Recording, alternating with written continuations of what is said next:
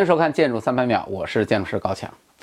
本节目由强思有理微信小程序强手货商城特约播出。最近商城推出了建筑爱好者专属的主题手机壳，还有各种我为大家推荐的建筑图书，好看不贵，欢迎大家光顾。上一期呢，我们说了光芒万丈的深坑酒店，今天我们摘下这个光环，仔细看看这个酒店。先说设计师，酒店的设计公司呢是英国的阿特金斯啊，而主创设计师呢是英国建筑师马丁约克曼啊。这位老兄长得挺帅，看上去特别像是电影明星。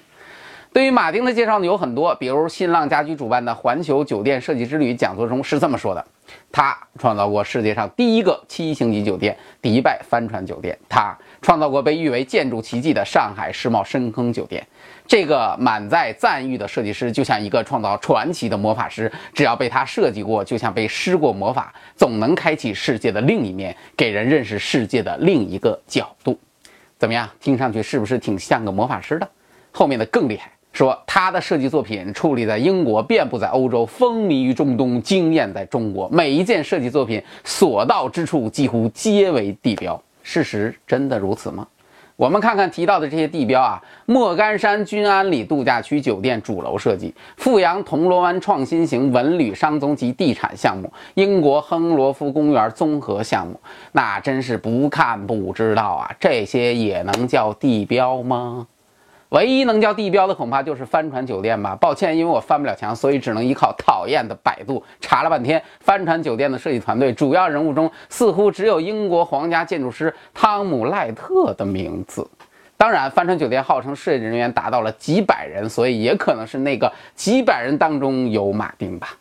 不过看介绍中说，设计帆船酒店的设计师当时都很年轻，甚至之前根本就没有设计过超过十五层的建筑，还主要是设计类似于学校这样的建筑。而且从建筑设计本身的角度来说，帆船酒店除了金光灿灿的金光灿灿，似乎也就剩下金光灿灿的金光灿灿了吧。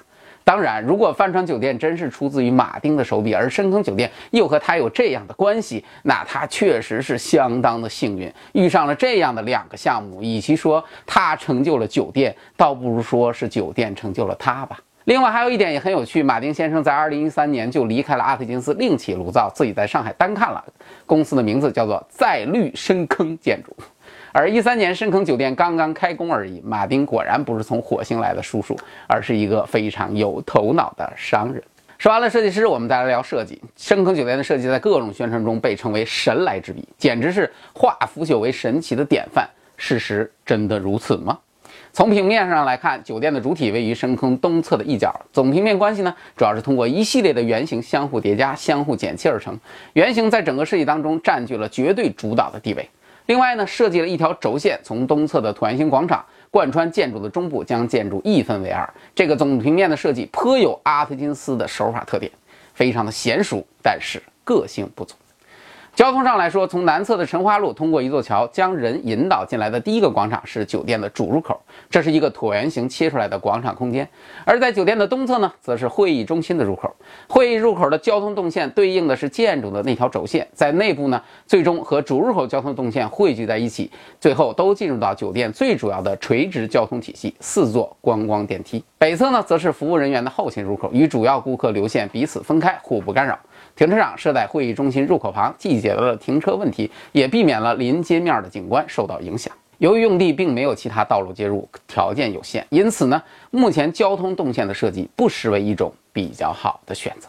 再看功能，坑外三层，主要的呢是一二层。分布了酒店大堂空间、会议中心、可以举办婚礼的宴会厅以及后勤功能。在酒店的屋顶呢，设计了一个巨大的屋顶花园。这样的话，整个建筑看上去屋顶是绿色的，从空中俯瞰的时候和环境结合的非常的紧密。而坑内呢，十六层，水上十四层，主要是客房为主，其中包括一些餐饮和水疗的功能。这部分功能呢，由于受到了岩壁条件的限制，而被做成了两个相反的半弧形客房板块。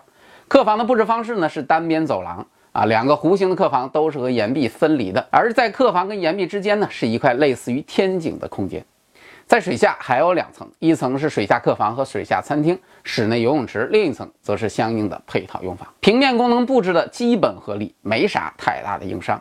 我们再看立面设计，从客房的前端，也就是整个建筑的唯一的一个立面看过来，左侧的客房是向外突出的，整体像个球体。右侧的呢则有一点点向内收缩，两个弧形体量的中间呢是一条垂直的弧形玻璃幕墙，就是刚才的那个观光电梯所在。远看呢非常像是一条瀑布，这条竖线条和两边客房的横线条形成了立面的对比元素。在主体建筑的底部呢设计了一些斜向的支撑，丰富了整个建筑立面的线条。而分散在主体建筑以外的几个小建筑体量也都还比较有特色。立面设计震撼谈不上，但绝不难看。总体来说，整个酒店的设计有亮点，但是也有槽点。亮点是在于呢，对于地形的结合进行了最大的尝试和努力，功能流线组织的很清晰。功能设计上，包括水下功能用房和水上游泳池的设计都有自己的特色。另外呢，在水上通过几个建筑的围合，形成了一个活动空间，为建筑提供了一个非常难得的室外空间。还有那个瀑布般的垂直玻璃幕墙，效果图刚出的时候就被很多人误认为哦，那是个瀑布吧？而设计呢，很显然是通过瀑布的概念完成了整个建筑形体的升华。从形体上看，这个瀑布是从会议中心入口的广场流出，然后通过建筑最终落到了深坑之中。这个手法处理的还是非常高明的。还有建筑形体的点缀处理也很不错，比如那个蹦极中心和水上游泳池，一个在上面，一个在下面，既丰富了环境景观，又和建筑产生了对话，很有趣。那么槽点呢？一个是建筑入口的处理，可以说相当失败。入口的设计想法不错，希望通过几个形体的穿插，将绿植的屋顶和入口结合在一起，但做出来就是让人感觉非常粗糙，没有设计感，实施出来的效果更差。而且那个瀑布构架跨过会议中心入口的上方，看上去非常的尴尬。这个入口实在是没有啥看头，以至于我搜遍了网络，酒店入口的照片几乎没有。另外呢，建筑的整体立面设计看上去挺好，但其实谈不上令人惊艳。想象一下，如果整个建筑你把它放到一个平地上再去看，你还会觉得这个建筑有多震撼吗？单纯的评价立面设计，绝对算不上是一流的水准。而且立面其实是和平面紧密结合的，这个建筑最大的槽点就在于平面的设计，几乎没有任何创新和突破，尤其是客房，就是一个卫生间和一个卧室，标间嘛。作为一个度假酒店来说，完全没有看到度假的感觉。如果不是后面通过室内设计想办法去弥补的话，那实在是一件非常尴尬的事情。